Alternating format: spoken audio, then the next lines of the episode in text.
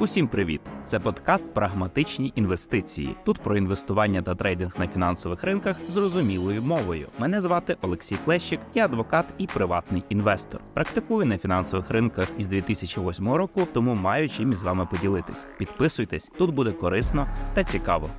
Щоб бути здоровим та мати часне життя, необхідно бути вибірковим щодо інформації, яку споживаєте і якою ділитесь. Ви повинні перевіряти джерела інформації та її достовірність. Чи дійсно для вас корисні ці відео у TikTok чи стаття з гучною назвою на сайті новин?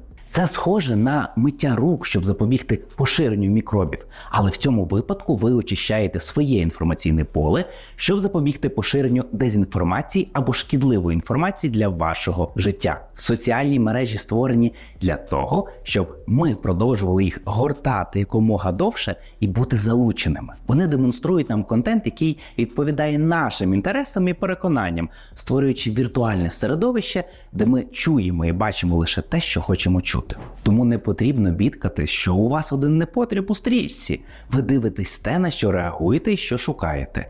Я думаю, для вас не таємниця, що саме за це соцмережі і отримують кошти, адже продають вашу увагу та залученість рекламодавцям, які залюбки заплатять платформі, щоб вам щось продати. Корисна і не дуже. І раз мова про гроші, то давайте більш детально розглянемо тему інформації на фінансових ринках.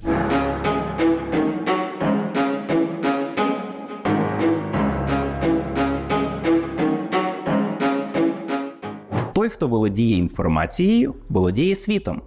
Я певен, що ви чули цей вислів і не один раз. Але я б хотів більш детально розповісти про події, які з цим пов'язані. У 1815 році, під час вирішальної битви при Ватерлоу, банкір Натан Ротшильд отримав від свого кур'єра таємну інформацію про перемогу союзників над Наполеоном.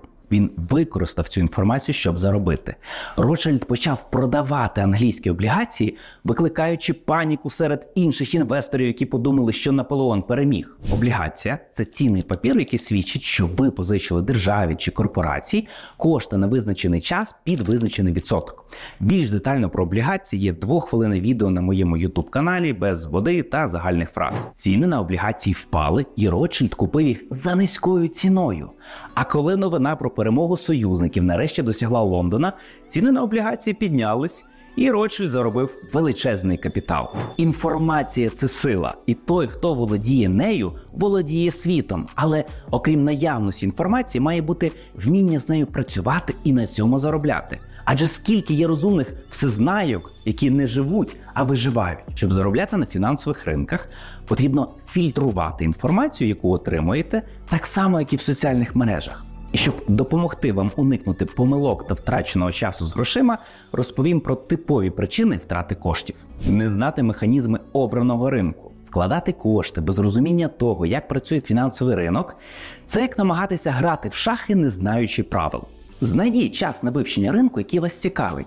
Акції, облігації або ж криптовалюти. Про це у мене цілий плейлист відео на youtube каналі. Адже жоден із фінансових ринків не створювали, щоб трейдери заробляли гроші з повітря. У кожного ринку є своя мета для створення, як і правила для учасників ринку. Якщо цього не розумієте, просто втратите гроші. Відсутність конкурентних переваг на фінансових ринках. Ви конкуруєте з іншими інвесторами, які можуть мати більше досвіду, кращі інструменти або ж просто більше інформації. Визначте свою конкурентну перевагу. Це буде якість знань, кількість капіталу, вміння довго чекати найкращі точки входу і виходу з угод, або ж інші причини, чому ви кращі. Якщо приходите на ринок заробляти, але не розумієте, чим краще від інших, вас чекає розчарування. Якщо ж добре підготуєтесь, маєте високий шанс заробляти там, де більшість втрачає гроші. Відсутність стратегії можна один раз витягнути щасливий квиток і стати багатим. Але такі випадки лише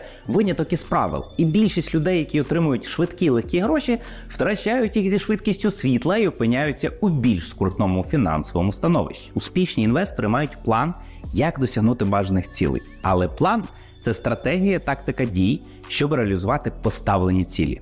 План допомагає приймати послідовні раціональні рішення навіть в умовах волатильності ринку. І навіть якщо хвилі на фінансових ринках стануть високі і потоплять капітал більшості учасників без плану дій, ви зможете опанувати ці хвилі ринкової нестабільності і заробити більше, ніж могли собі уявити. Адже саме в періоди високої волатильності заробляють надвисокі прибутки.